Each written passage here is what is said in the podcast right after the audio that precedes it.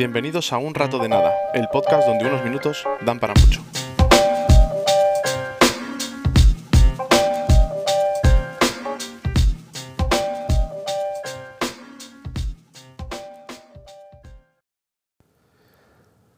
Hola a todos y a todas, de nuevo, esto es Un Rato de Nada, el podcast donde unos minutos dan para mucho. Hoy vamos a hablar de growth. Y es que, ¿hay alguien hoy en día que se dedique al marketing y no sea growth hacker? Increíble, pero cierto. Si te das una vuelta por LinkedIn, hay muy pocos perfiles que no sean growth hackers. Y ojo que con esto no estoy cargando contra el growth ni nada de eso. Considero una metodología necesaria y más sobre todo en estas épocas de gastos tan controlados y que han dado sus frutos en empresas tan grandes como Airbnb, Dropbox, Spotify o Pinterest, por poner algunos ejemplos. Pero es que me llama la atención em, que pase lo que yo llamo el fenómeno fashion. Para empezar, el growth no es una cosa de ahora. Tiene muchísimo recorrido. Es verdad que cada vez ha ido mejorando, pero es una cosa que ya tiene su tiempo. Eh, pero ahora, pues parece que está más en boca de todos. A ver, lo explico. El marketing es fundamental en cualquier empresa, en cualquier mercado, para dar a conocer marcas, desarrollarlas, hacerlas crecer, crear necesidad. Hasta ahí correcto. Y esa, justo esa, debería ser la única función del marketing, crecer. Pero de vez en cuando, pues oye, pues ocurre este fenómeno en el que el marketing es malentendido, de repente se cambia su propósito y en vez de usarlo para hacer crecer y desarrollar una marca o empresa, pues se aprovecha por personas creando conceptos y evoluciones necesarios, aunque en muchos casos exagerados, por la forma de entenderla de, de algunos de ellos. Eh, unos ejemplos. Pasó con el social media.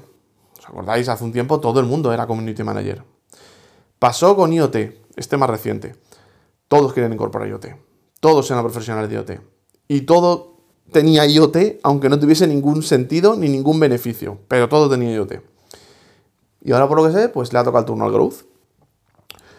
Os juro que no había visto en mi vida tantas veces escrita la palabra growth. Y es que de cada tres perfiles de marketing, dos son growth hackers. Ya no hay marketing specialist, ya no hay marketing managers, ni SEO, SEM specialist, ni responsables de e-commerce o de big data. Muchos de esos han bajado, ha desaparecido, y ahora todos son growth hackers. Y en la mayoría de los casos ves cuál es su formación y de todo lo que eran antes, bien, muy bien, estaban muy bien formados. Pero en growth, growth a lo mejor solo han ido a un webinario o han hecho un curso de un día no, no podéis poner eso, no se puede poner que ya eres growth hacker o que eres especialista en growth por haber hecho eso. Desde mi punto de vista esto le hace un flaco favor a todos. Para empezar, a todos los profesionales del marketing que he nombrado arriba. Porque parece que en lo que se han formado y lo que ofrecen no lo consideran lo suficientemente bueno. Y prefieren decir que son una cosa que no son a riesgo de no tener los conocimientos necesarios y por tanto no aportar el valor que se les presupone con el título. No hagáis esto. En segundo lugar, flaco favor también a las empresas que buscan estos perfiles, porque es un perfil muy demandado y normal que sea demandado.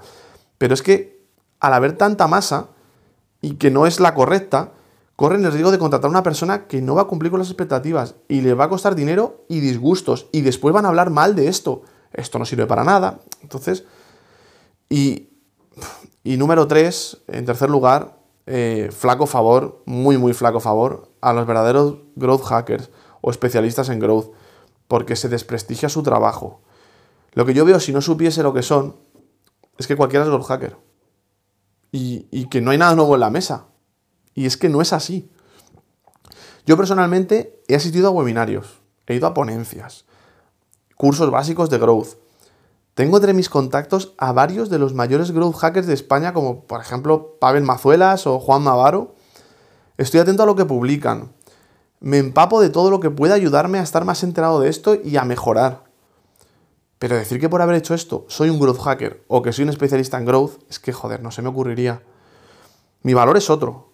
Y por supuesto que intento estar en la última para integrarlo en mi día a día, que aprender no es malo y que formarse con esta gente no es malo y que formarse en esto no es nada malo, es muy potente y es muy bueno.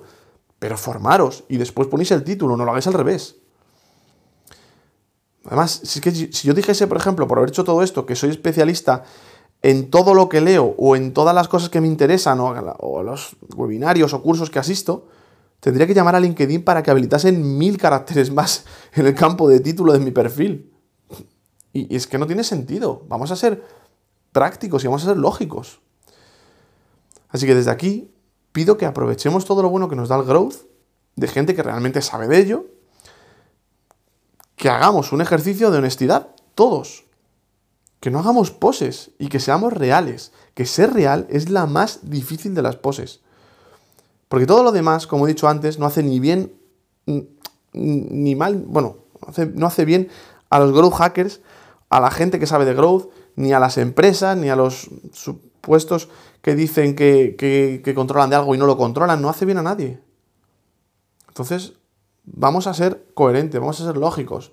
Vamos a hacer las cosas bien. Y no vamos a decir que somos cosas que no somos, porque no vale la pena hacer eso y no tiene ningún sentido. Y no vamos a ganar nada. Bueno, y hasta aquí el episodio de hoy. Espero que os haya gustado. Mm, si es así, por favor, dale al botoncito de seguir en las plataformas de podcast, suscribiros en el canal de YouTube em, y compartirlo con vuestra gente por redes sociales, WhatsApp y esas cosas que, como siempre digo, pues me ayuda muchísimo. Y si queréis contactar conmigo, que hable de algún tema, tenéis alguna sugerencia, podéis comentar en el canal de YouTube o escribirme directamente por email a um, unratodenada.gmail.com eh, y bueno, pues como siempre, mil gracias por dejarme estar con vosotros este rato de nada y nos vemos en el próximo episodio. Chao.